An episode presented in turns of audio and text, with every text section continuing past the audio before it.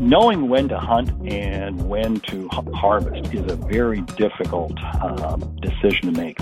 What I look for is this, I never want to harvest, and when I use harvest, I'm going to change the definition a little bit to say that I'm actually going to try to close the sale. When I'm harvesting, I'm only going to harvest when I know that the customer has a level of confidence with me and they've expressed to me a critical need or outcome that they're looking to have solved, and I know I can help them with it.